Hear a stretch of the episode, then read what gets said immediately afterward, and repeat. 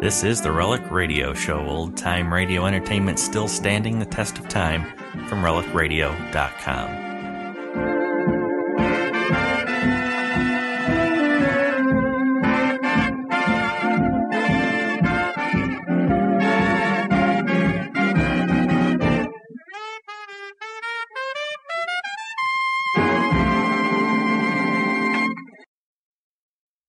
Of the everyday routine? Ever dream of a life of romantic adventure? Want to get away from it all? We offer you Escape. Escape, designed to free you from the four walls of today for a half hour of high adventure. Escape. The battle of man against the elements, of man against man. 30 minutes of flight into the world of action and danger, where every minute is a call to adventure. These are the moments when a life hangs on the twist of a chance. The moments of escape.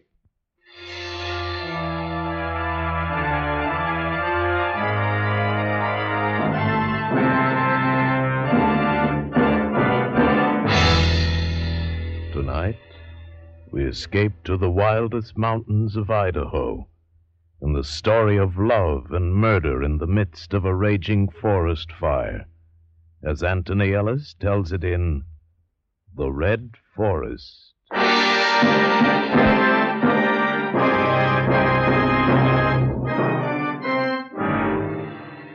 It had taken me 5 years, 3 months, and 4 days. It had carried me across 21 states. And then in the Clearwater country of Idaho, I'd found it. That was in the afternoon. The trail had led from a lumber town along a washboard road and into the forests. I'm no woodsman, but in the daylight, I found the place. And then I started back to the car. But something was different. Maybe the late sun red through the trees, maybe tall shadows. There wasn't a trail anymore, only streams where there hadn't been before. Trees that were the same, but weren't. And sounds. Sounds that were fun when you were a kid on a hike, but now scared you. I used my last cigarette 3 or 4 hours before, and it was then that I started to run. Run. And the fear grows until you want to scream and want the ground to open up for you, warm and safe. But it didn't. And now, there was only the dry whirring of a rattlesnake, coiled inches away from me. No! I lived then, maybe because the snake was more afraid of something else than me. It didn't strike, just slithered away and became the pattern of the leaves. It was nearly dark when I found the road. I'd come to it about a half a mile below where I'd parked the car. A half hour later, on the outskirts of a little town, my headlights picked up a girl standing on the side of the road. She carried a cheap paper suitcase, and she was thumbing a ride. I stopped.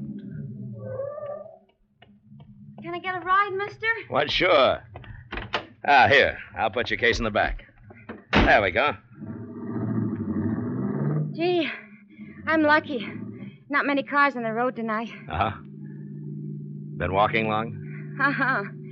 I'm on my way to Missoula. My last ride dropped me a mile or so back. Yeah? You live around here? No. I don't guess you'd be going as far as Missoula. Well, sure. Gee, that's swell. I got a job there starting tomorrow. Kind of broke, if you know what I mean. Buses cost money. Yeah. I know what you mean.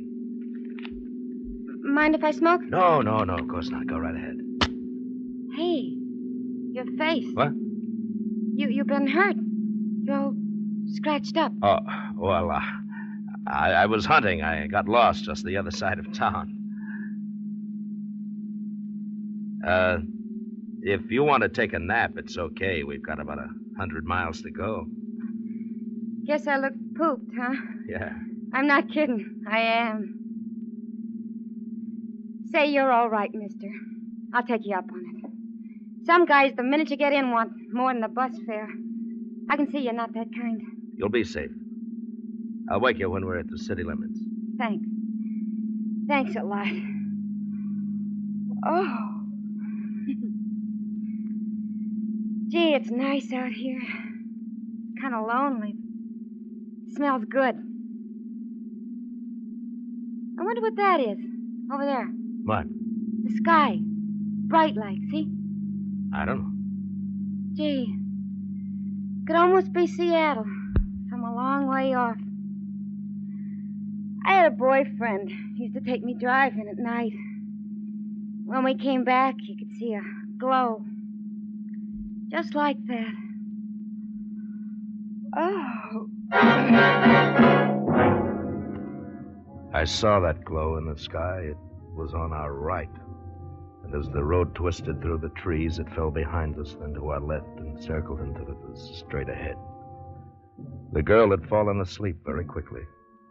I saw her face in the light from the dash. Thin, pretty, peaceful. And it was about 15 minutes after I'd picked her up that I saw the lights on the road. And then closer, the figures waving. Hey, there already? I just got to sleep. No, there's something wrong. There's a cop coming this way. What's the trouble? Lenny, we want you, mister. Want me? Yeah. Forest fire. Bad one. We got to have every man we can find. Someone else in the car with you? Yes, a girl. Good. She can help.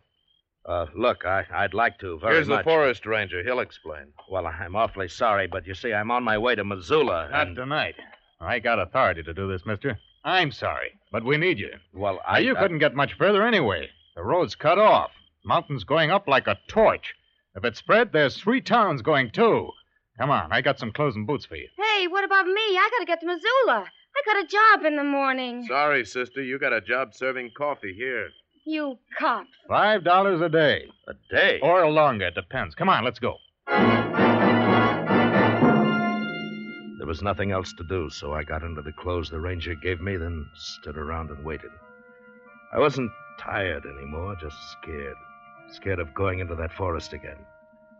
The wind came up a bit, and with it, the smell. Smell of burning.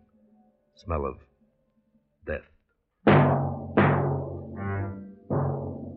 A long way off, but closer than the glow had been, we could see flickering against the sky. And it was in a lot of places. Suddenly, it was too warm and too quiet. All right, you guys. The telephone's burnt out. I made contact with a short wave set. Hey, you, mister. What? What's your name? Pendell. Pendell? Yeah. You ever use one of these? Walkie-talkie? Sure, I was in the signal corps. Okay, then you'll carry it. Now listen, this is bad, real bad. The fire's got behind us. We can't get any more men through for several hours. They got to come around from the other side, and that's 30 miles. What's the use, then? Let's get out. Hey, Crowbar. Yeah? I'm putting you in charge. You know what to do. Get in as close as you can to the river and set a backfire. Sure. I got to stick here with the transmitter. You take the walkie-talkie, and I'll let you know what's happening. Sure, you stay here with the pretty girl. We go and get fried. Shut up, Pat. Hey, Hanson, you'll have to go with them. 3's not enough. Sure. Well, the cops going to do some work for a change. You better take along some food and a thermos. Come on, step on it. Too bad we haven't got the track. A couple of sandwiches I made up. Here. Huh. Thank you. This sure is something, isn't it? Yeah. You scared? Scared? Why? Your face is white. You scared? I'm from the city. I know what you mean. Those trees give me the willies, too. Dark. Sure. That's it. You'll be all right. Listen, kid. If anything happens, you take my car. Here are the keys. What do you mean? If I don't come back, keep the car. You kidding? You're coming back. Yeah, sure. So long. Hey, my name's Jan. What's yours? Wally. You be careful, Wally. We went into the forest, men with spades, men against fire and terror. There was the man they called Fat, 300 pounds of ungainly body, topped by a tiny and almost disgustingly childlike face. There was Crowbar, a big, dark man, quiet and filled with a knowledge of the woods. Hanson, the state trooper, thin and wiry, his natty khaki shirt stained with sweat and dirt. And me. We'd gone about a mile when we first heard it. It came in gusts with the wind high above us. Wait a minute. Holy... Shut up. Let's get out of here. About 3 miles away, I figure, coming fast. We're about that far from the river, aren't we? Yeah. Listen, you guys, if it's crossed the river, we're sunk. Let's get out. Hey, Wally. Yeah? Get the ranger. Tell him it's coming this way pretty fast. All right. Look, Sparks up there, see? Sure, Pat. Sparks, fire. You chicken? Oh, lay off. Hello. Pendell calling Roe. Pendell calling Roe. Over. Roe. This is Roe. Over. We're still about 3 miles from the river. We can hear it. Over. You can't set a backfire now. Wind's changed. You better come back. Over. Right. Well, he says go back. That's okay with me, boy. Come on. Gee, listen to that. I wanted to run again, that same feeling I'd known before, the fear all around us closing in and down. There was no sky above, only blackness tinged with red, pressing. And behind, the living forest running, overtaking, and passing us. When we reached the road again, the sound was steady. I had a strange feeling of relief when I saw the forest ranger and the girl, Jan. It was like coming home.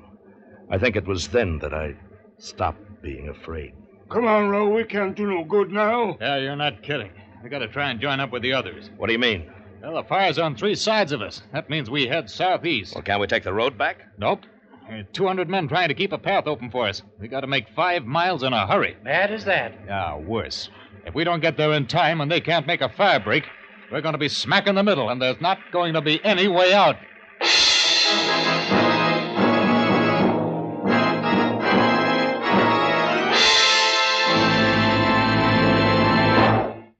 Our country faces a critical problem, excessive hoarding and purchasing by thoughtless people.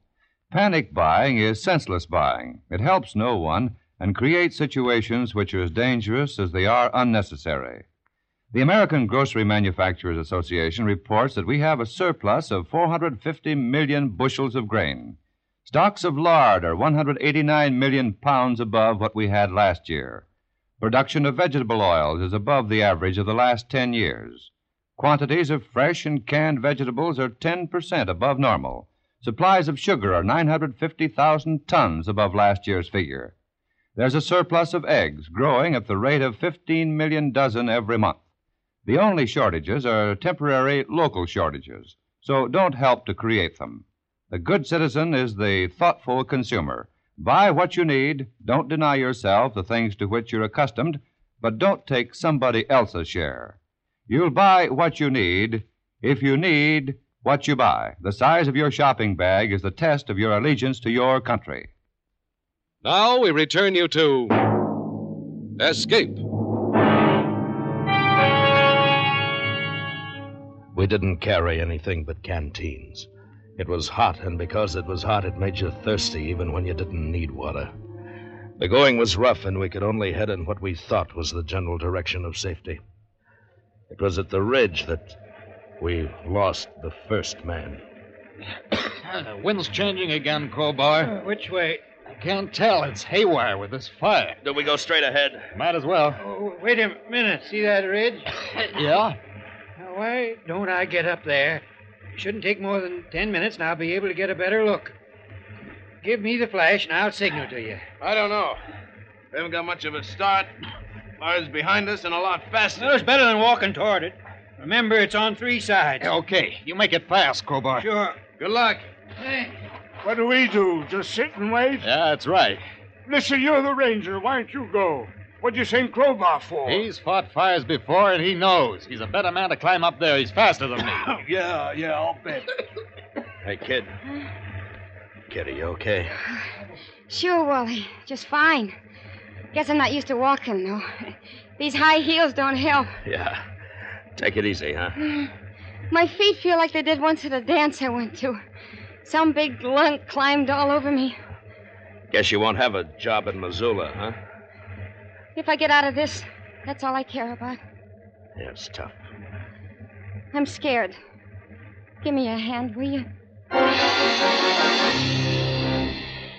She held onto my hand tight. It wasn't the darkness that frightened her now. There wasn't darkness anymore, but a yellowish red light that came from everywhere. It was another kind of fear, fear of something you could see, hear, and with every minute feel more and more. Well, we waited there 10 minutes, 11, 12, and then... Did you hear something? Yeah. Seemed to come from over there. From the ridge, maybe? Maybe. Listen, you think something got Crowbar? A lion or something? I'll go up. No, Pendell. What do you mean, no? No time. We waited too long now. But he may be hurt. Yeah, I know that. It'll take you longer than it took Crowbar to get there. Now, come on. You couldn't find him in the dark? Who says he's hurt anyway? We'll move on and he'll catch up. I say we go after him. Not me. I'll put it to a vote, but hurry up now. Hanson. We go on. All right, Pat.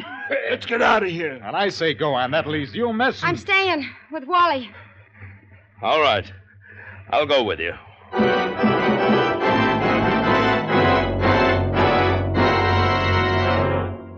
We never saw Crowbar again. Maybe a lion got him. Maybe he got lost. We never saw him again. The ranger went ahead, finding trails somehow, keeping us moving. We began to climb, and after a while we were on another ridge. For the first time, we could see the fire. It stretched out for miles like a huge red sea. It was all around us. Oh, gee, Wally. Yeah, I know, kid. I know. Will it hurt much? I don't know. All right, take a breather. I'm going to try the walkie-talkie again. He's not scared, is he? I guess not. Is that because he's a ranger? Or because he's very brave? You're a funny girl. No, I'm not. Hey, give me a kiss, will you? Sure. Why did you want me to do that? I don't know. You're a nice fella. I miss you. Listen, Jana. Huh? I want to tell you something. What? If we get out, maybe. Yeah? Look, I'm all right. I mean, we could have fun together. I know. I did something wrong once. I killed a man. Why? He framed me. Got me pulled away for something I didn't do. We were driving in the east and ran over a woman. He was at the wheel, but he took a powder and left me. But you didn't do it. That's what I say, but... I'd been drinking and went to sleep. When I woke up, I was behind the wheel. He'd put me there. That's how the cops found me. I got 5 years. Oh. I was married. My wife killed herself. Ashamed, I guess. I lost my job and my friends. I swore I'd get my pal, and I did. He was a louse. He knew I was after him and ran, but I caught up with him. I don't care. Don't you? I don't know why I told you that. Maybe because if we do get out... Sure. I know. It's okay. Come on, Pendell. The ranger's moving off. It was the state trooper, Hanson. I wondered how much he'd heard, but there wasn't any time to worry then. Roe thought he'd seen a break in the fire, and we headed for it. When we got down in the trees again, I began to get a feeling that I'd been there before. It was nothing I could recognize, just a feeling. And then a couple of 100 yards that long, I knew why. Hey, hold up. There's a shack. Looks like someone's living there. Better have a look. Door's open. Hey. It's a man. All right, give me a hand. Sure. Hey, he's being shot. Yeah. A few hours ago, from the looks of it. You think the man who did this might have started it? What do you mean? A fire. It started a few miles north of here. We figured somebody got careless with a match. Maybe the killer running away. I'd like to get the fella that did that. Maybe I will. Yeah, me too. Well, we can't do anything here. Come on. From there on, nobody talked. It was hard enough to lift your feet. Jan was nearly through, and I half carried her. If Roe knew where he was leading us, he didn't say. We followed and knew that sooner or later we'd stop because we were too tired to go on. That was the first. Listen, fellas. Wait a minute. Oh, you gotta go on. There's still a chance. No, rest. Just for a minute. No, get up. Please, 1 minute, that's all. Get up. No, I can't. I can't. Okay, you stay. No. Well, then come on. But I tell you, I can't. I'm sorry. You catch up to us and stay on the trail. No. All right, come on, Jan. We're going to leave him? No, we have to. No, please don't leave him. I'm coming. Well, please, Mr. Wade! Can we help him? Oh, we're almost dead ourselves. Fellas! Please, Wade! Look to the dead!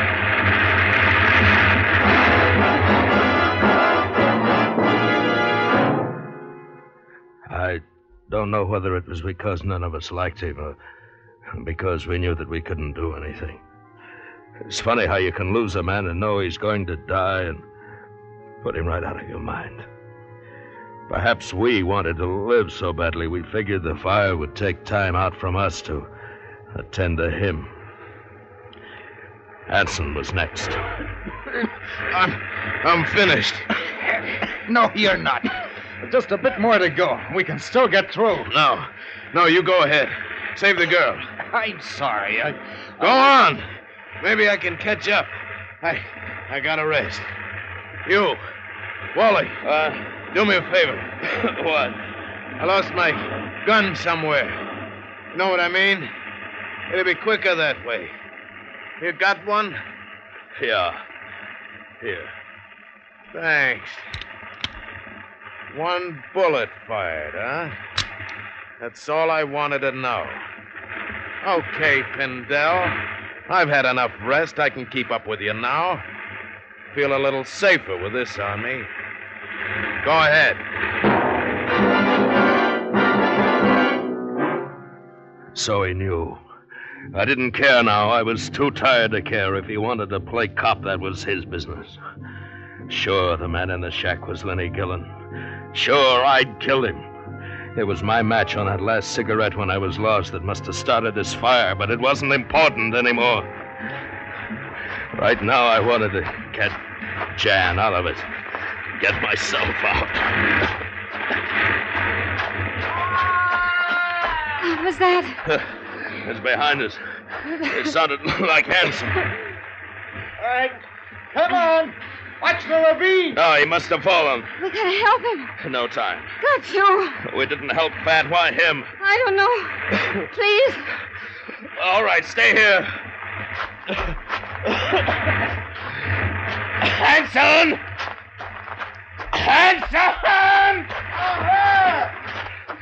Keep calling, Hanson! Here! Over this way! This way! Over here! Okay. My leg! Can you get up? No, my leg. Broken, I guess. Yeah. You know about me, don't you? Yeah, I know. Girl knows, too. I heard you telling her. She won't say anything? No, I guess not. Gillen had it coming to him. I wouldn't know. I'm a cop. Yeah. It's getting hot. Put your arm over my shoulder. You can't get me up there. Well, I can try. Now, come on. Come on. Hey.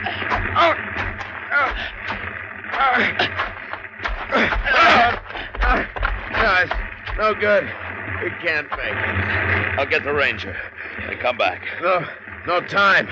Go on. No, Get out of here. No, I can't. Go on. I've got your gun. Nobody will ever know. You can get away with murder. Hudson? I'm sorry. Go on, get out of here!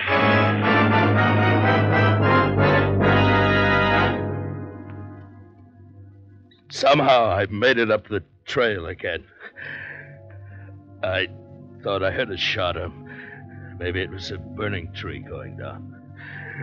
Jan was waiting for me, and we went on until the trees began to thin out, and we heard the shouts of men. I don't remember anything else because I passed out for a long time.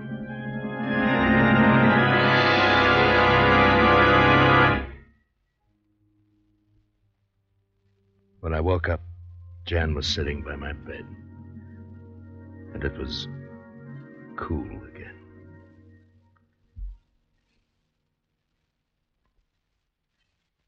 Hi. Huh? Oh, hi, Jan. Did they get Hanson out? No. Jan, listen to me. About what I told you back there. You know, the man I killed. Yeah. I'm not sorry. I mean, it was all right about him, but not Hanson, Crowbar, and Fat. That was my fault, you know that. Yeah. Well, I want you to call a cop. Listen, kid, I've been dreaming about it. It's no good now.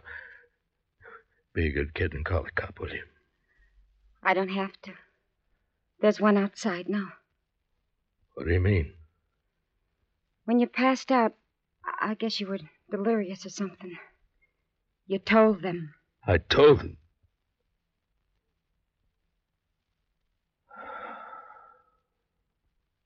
Oh, that's good. That's good. Oh, I'm glad. You want me to hang around? Well, that's up to you, I guess. I guess it is. I'll hang around.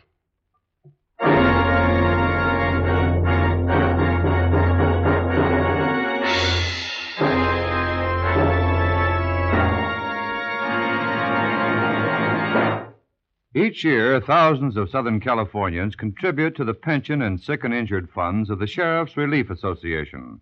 You can do your share for this deserving organization by attending the Sheriff's Annual Rodeo in the Los Angeles Coliseum on August 27th. Cowboy star Roy Rogers and Trigger will head the great array of talent on this thrill-packed show. June Haver has been selected as rodeo queen, and Joel McRae will act as grand marshal. There'll be exhibitions of roping and riding by champions from all over the country and 1,000 other exciting events at the Sheriff's Annual Rodeo, the greatest spectacle of its kind in the world. It's at the Los Angeles Coliseum, 2:30 Sunday afternoon, August 27th. It's a treat the whole family will enjoy. And don't forget the date, Sunday, August 27th. Escape is produced and directed by William N. Robson, and tonight has presented The Red Forest by Anthony Ellis. Featured in tonight's cast were Georgia Ellis as Jan, Bill Conrad as Wally, Paul Frees as Hanson, Ben Wright as Roe, Jay Novello as Fat, and Will Gear as Crowbar. Special music arranged and played by Ivan Ditmars. Next week. You're in the middle of the most barren desert of Mexico, watching a wealthy Oriental voluntarily being strangled to death by the priests of his strange religion. Dangerous fanatic priests, from whom there is, for you also, no escape.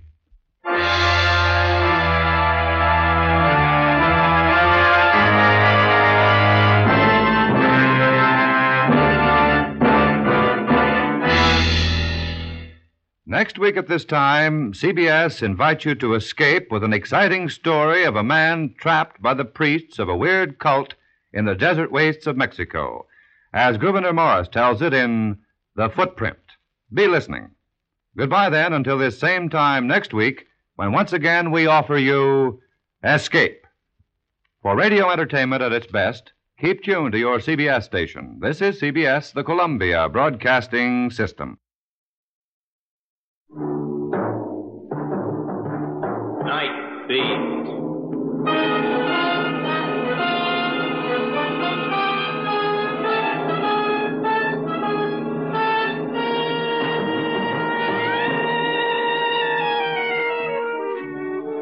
Hi, this is Randy Stone. I cover the Night Beat for the Chicago Star. Stories start in many different ways. This one began with a bloody brawl in the darkness of an alley and ended in the glare of a fight arena with the winner and still champion, Old Kid Death.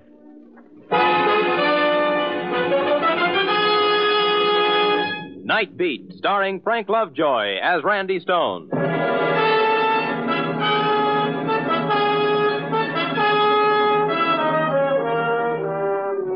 All that people need to make them happy, said Juvenal, are bread and circuses. And up to a point, I suppose the old Roman cynic was right. The promoter of the Metropolitan Arena probably never heard of Juvenal, but he would have agreed with him 100%. His fight club is a cut-rate monument to what the old Romans meant by circus, a place where gladiators meet regularly in combat. Its marquee flashed in the gathering twilight as I cruised past and crossed Madison and went up Clark. Taking my time, for the night was young, and the waking nightlife of the jukebox taverns might offer an incident for a story. But there was no inspiration there, so I kept going, cut through a cheap rooming house section and headed for the office. I stopped for a red light, and that's when it happened. A burst of footsteps pounded up from behind, and a man, his shirt blood spattered, his head bleeding, jerked open the door and piled in beside me. Get going. They're after me. Hurry, please. Who's after you? They got guns. Step on it. I ran the light, noting several figures in my rearview mirror as they stopped running and turned toward a car at the curb. I made several turns as my passenger kept looking back. And finally, satisfied that we'd lost them, he leaned back, took out a handkerchief, and wiped the blood from his face. Lost him. He was a stocky, heavy-shouldered guy, rather good-looking in a rugged sort of way. The ridges over his eyes were thick with old scar tissue, and there was a dent in his nose. The ear facing me seemed in good enough condition, but the mark of his profession was on him unmistakably. Oh, thanks, pal. Thanks an awful lot. Dirty rat. There was more than just one of them. I counted three. There were five. I took care of the other two. The rat I mean is the one who hired him to do the job. Who? Marty Bannon. Bannon? Yeah. Someone else must have tipped him off where I was staying. This the same Marty Bannon who was up before the grand jury last month in that gambling investigation?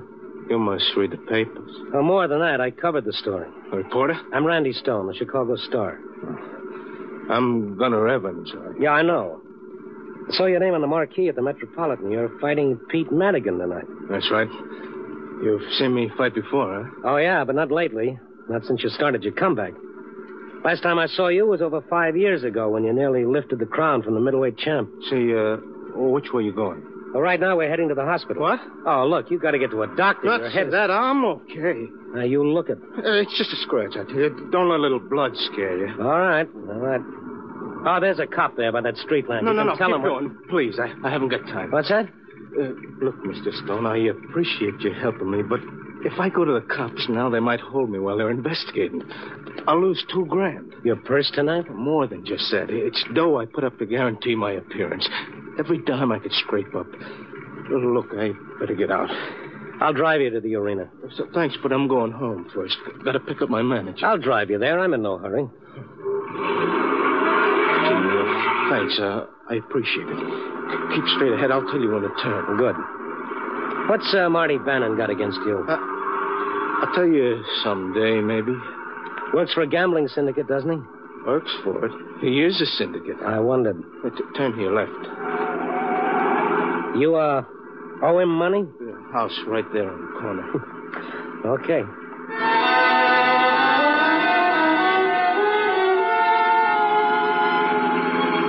The apartment house where Gunner Evans lived was probably a very classy joint around 1910. I wondered what had happened to those fat purses he'd collected when he was one of the five ranking middleweights in the world. What had happened that he'd had to return to the ring to be a living punching bag for youngsters like Pete Madigan. Well, thanks again. What's the matter? What's wrong? Nothing. Just a little dizzy, I guess. Now, wait a minute. Come on, now, no fooling. You got to see a doctor. I tell you I'm okay. I'll be all right. Well, you better let me go up with you. Stone, I appreciate all you've done, but you don't have to worry. Okay, but you can't fight tonight. Not with that gash in your head. The heck, I can't. Dan will fix it up. You just keep your mouth shut. Dan? My manager, Dan Morgan. It's above the hairline. They'll never notice. You coming to the fight? You bet, and I'm going upstairs with you now, too. I'm telling you. And I'm telling you. Now, let's go. So we went up to his apartment together. He leaned against the doorbell like he was tired. When the door opened, he nearly fell in. Gunner! She was a little blonde with a baby face and eyes that were rhapsodies in blue. She shrunk back as he reached out to steady himself as though she didn't want him to touch her.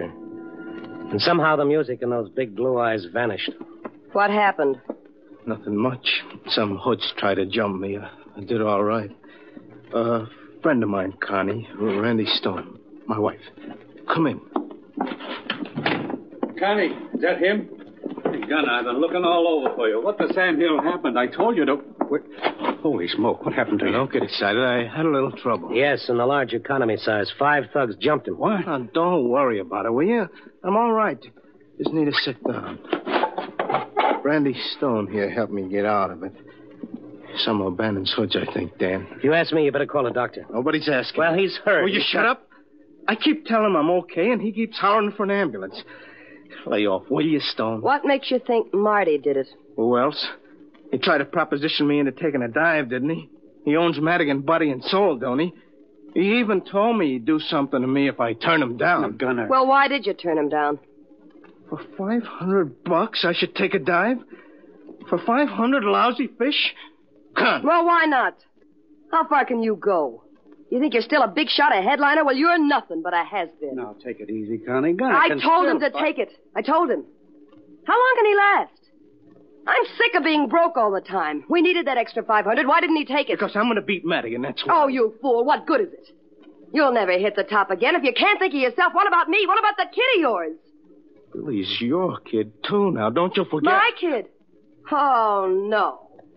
Don't wish him on me just because I'm married to you. Connie. I'm sick of playing nursemaid, do you understand?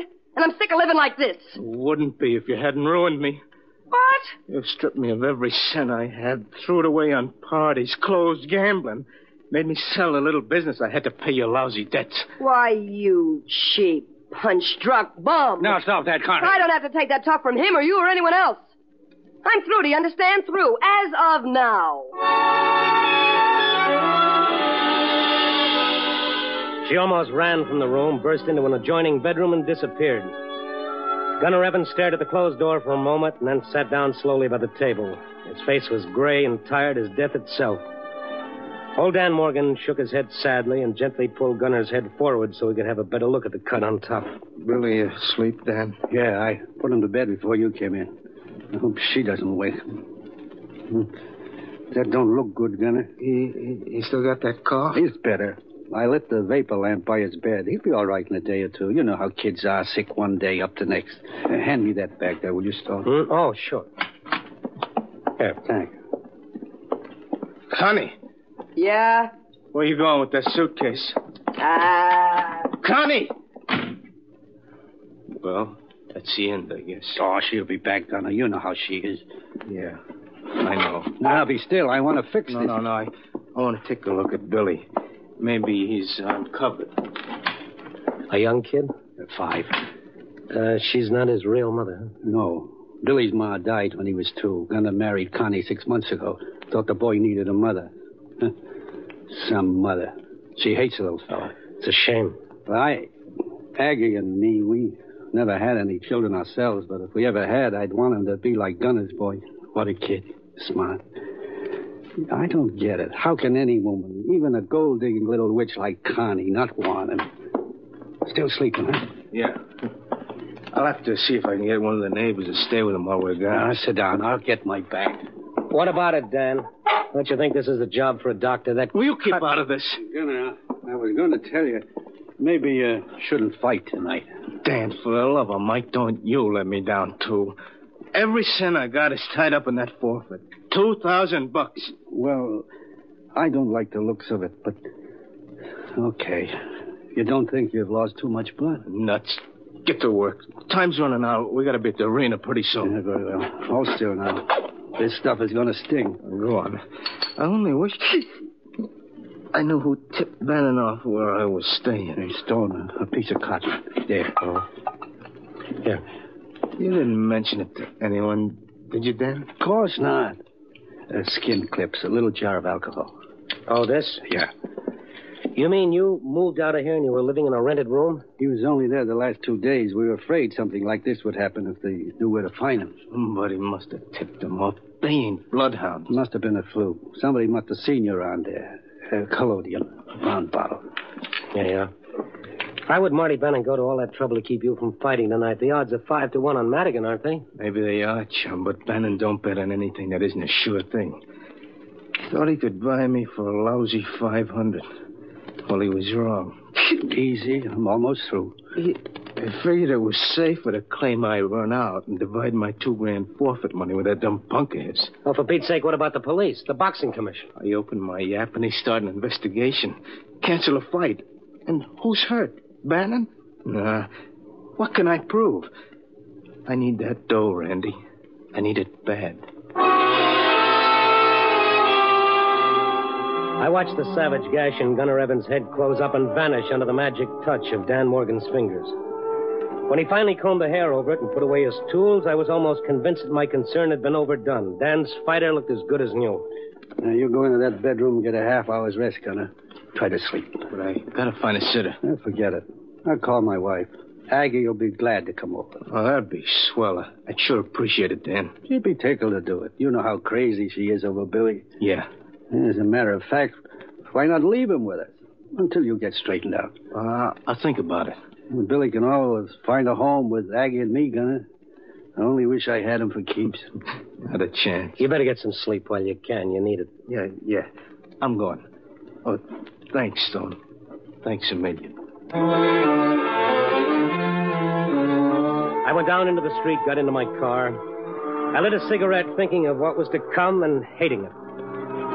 Gunner didn't have a chance. The odds were all against him to start with. But now Marty Bannon and his thugs had guaranteed it. The more I thought about it, the sicker and angrier I got. I knew Marty's address from the last time the police had visited him. Maybe he ought to know he wasn't having himself a private party with Gunner. Maybe he ought to know that if he got too rough, I might just invite the 800,000 star subscribers. So I started up and headed northwest. Maybe I could put a scare into this mug.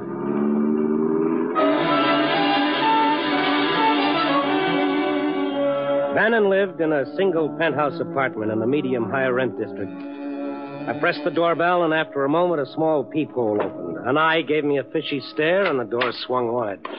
Well? How are you, Marty? Remember me? Stone, Chicago Star. Oh, yeah, one of those poison pen artists. What do you want? A little talk. About what? About Gunner Evans. Come in. All right, spill it. What's in your mind? Who is it, doll baby? Shut up. Well, I like that. I only asked a simple... You. Gunner's wife stood in the foyer entrance. Like Bannon, she was in evening clothes, wearing a gown that showed everything but good taste. When I saw, I knew who had tipped Bannon off where Gunner had been hiding and who had sent those goons on a murder trail. It was Connie herself.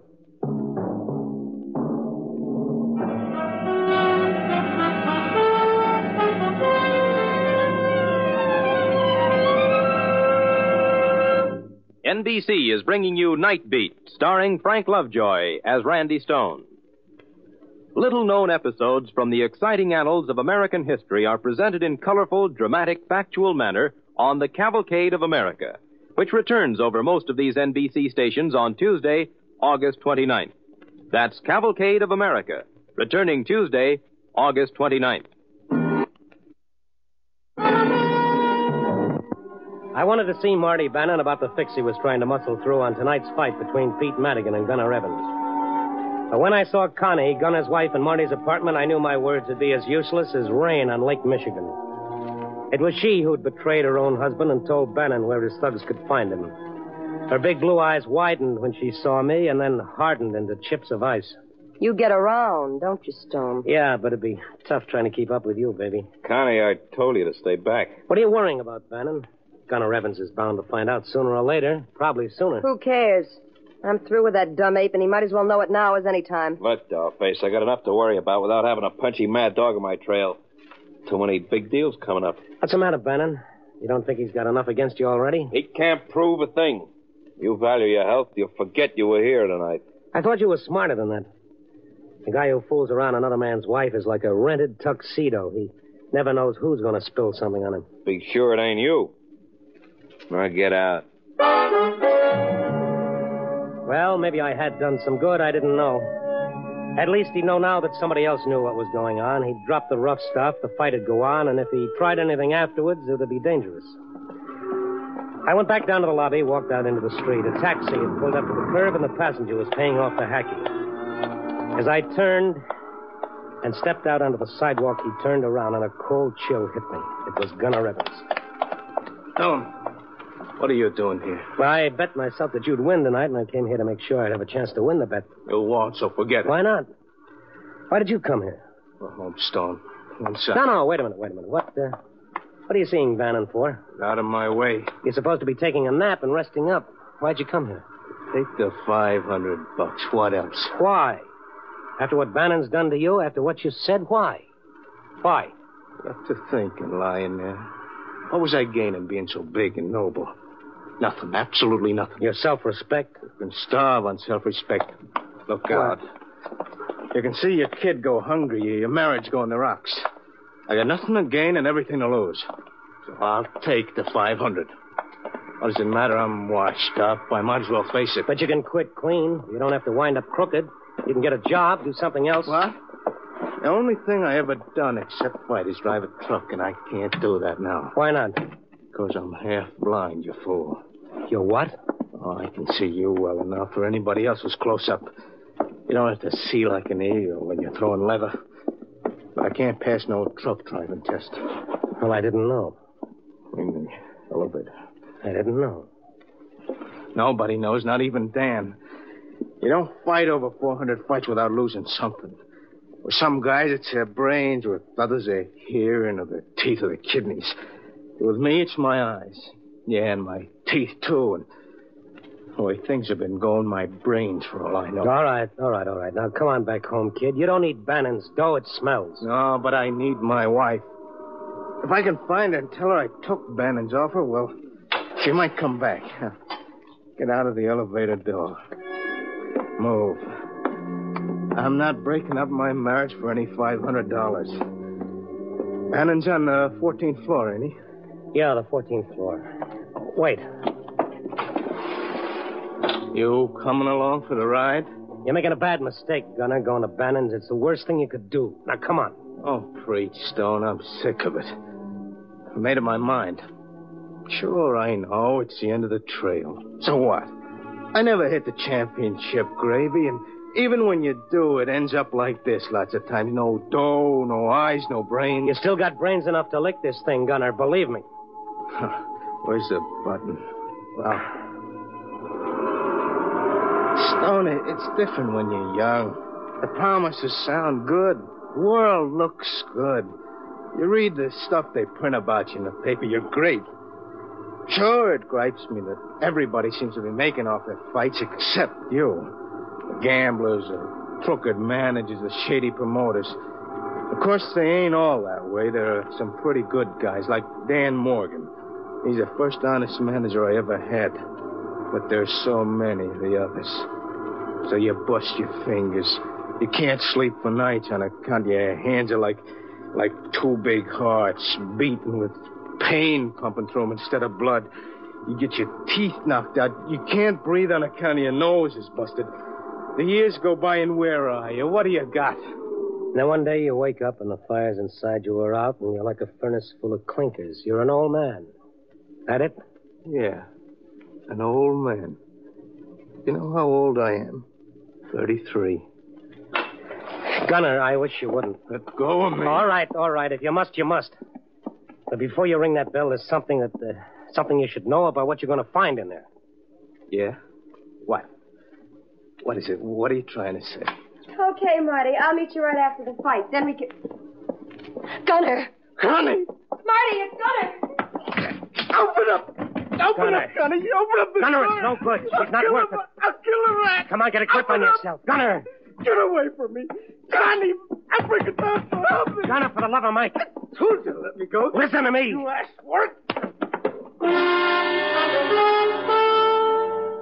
Whatever time had done to Gunner Evans' legs, it certainly hadn't affected his punch. I went out like a shattered light bulb. When I came to, I was sprawled on my back in front of Bannon's penthouse apartment. The door was still locked, but I could see through it like it wasn't there. For the simple reason that the main part wasn't. The entire middle panel was smashed through. Only the frame remained. I got up slowly. My jaw hurt, and my brain was full of angry bees. I stepped through the broken door and looked around. I saw them. Connie and Marty lying at opposite sides of the living room. Their heads were twisted at curious angles, their necks purplish and swollen. And they were both quite dead. I found a telephone, I called the police and sat there a while, trying to brush the fog away. My head throbbed as I tried to remember something I felt was important, but I couldn't quite recall. And then suddenly it came to me. The fight, the Metropolitan Arena, Evans versus Madigan. That's where he'd be. That's where I'd find the Gunner. I stumbled to the elevator, went downstairs, found my car, and drove out to the arena.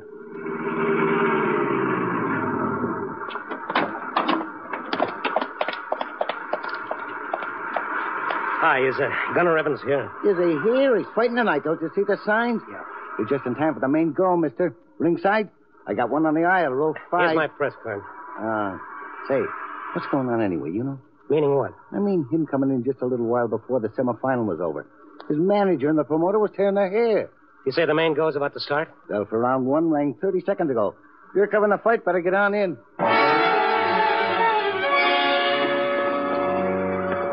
I headed down the main aisle for the press section of ringside. What was going on in that ring brought me to a standstill more than once before I finally got to the ringside and began easing my way around the Gunner's corner. I couldn't take my eyes off him.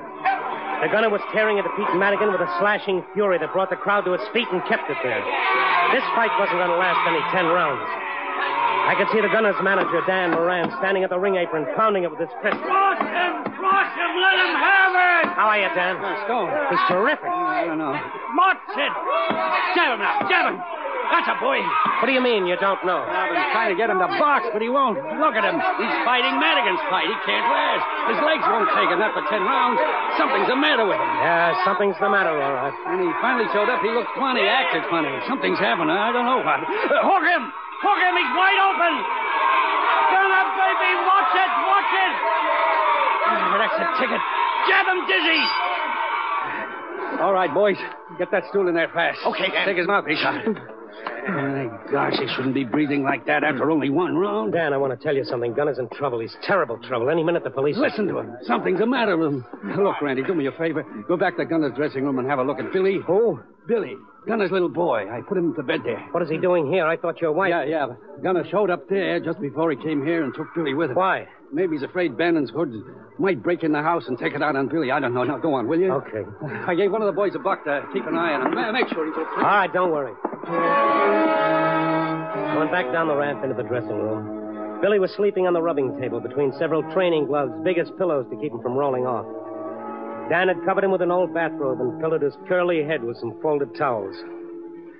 Cute little fellow, ain't he? It's a wonder he's been able to sleep through all this noise. Yeah, but I guess he was just real wore out. Yeah, I reckon he was. Yeah. There's the buzzer for round 2. Yeah, well, I'll go up and have a look. Okay, mister. I walked up the ramp, down the aisle toward the press section. Round 2 was a facsimile, it seemed, of round 1. How many rounds could a man go at this pace? He was pressing Madigan every second, a slashing, ripping attack. Like a madman, I kept thinking. Like a bulb that flares more brightly than it ever has before, the instant before it goes out. Gunner Evans was fighting the greatest fight of his career and the last fight of his career. And then he was down. Gunner Evans was down. Frank! He wasn't even hurt! Take the dive! It certainly seemed that way. Gunner lay sprawled on the canvas like a puppet whose strings had been cut. He didn't stir as the referee's voice came through the pandemonium. 7, 8...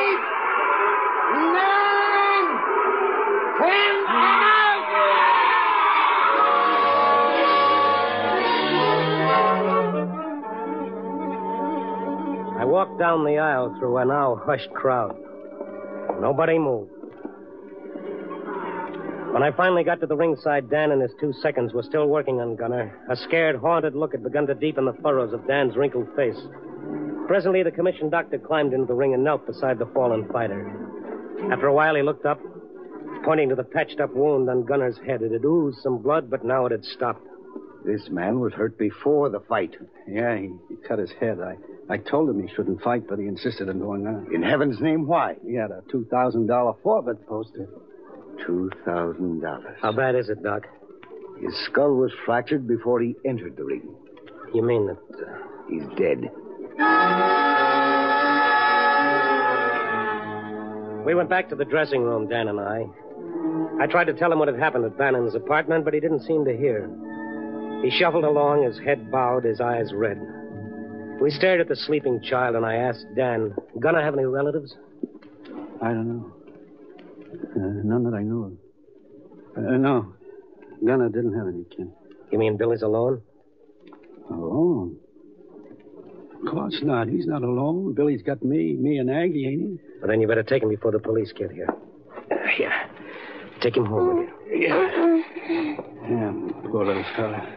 He must be tired. Didn't open an eye. Yeah, I'll take him home. Don't want to take any chances. There's a cough coming back. You going to keep him, Dan? Huh? You said you wanted him, didn't you? You mean? Gunner would have wanted you to have him. Billy. He's yours, Dan. For keeps. Your son.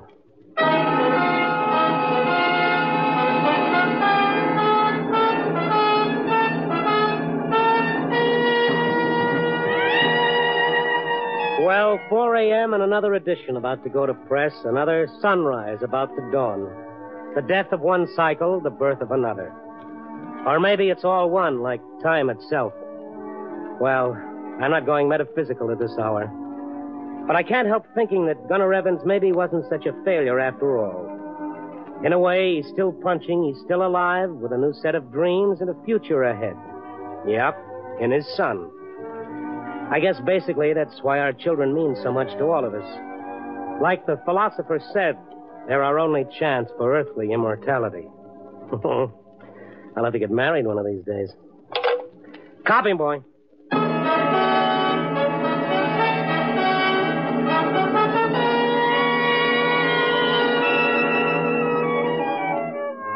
Night Beat, starring Frank Lovejoy, is produced and directed by Warren Lewis and edited by Larry Marcus. Tonight's story was written by Irvin Ashkenazy with music by Frank Worth. The part of Gunner Evans was played by Don Diamond.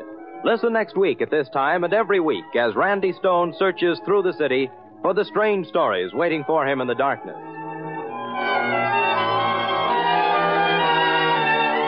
Night Beat came to you from Hollywood.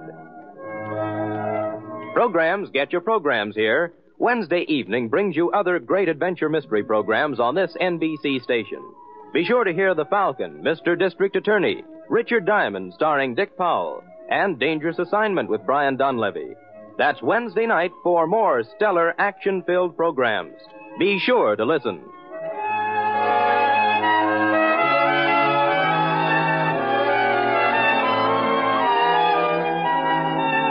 Stay tuned for the first piano quartet on NBC.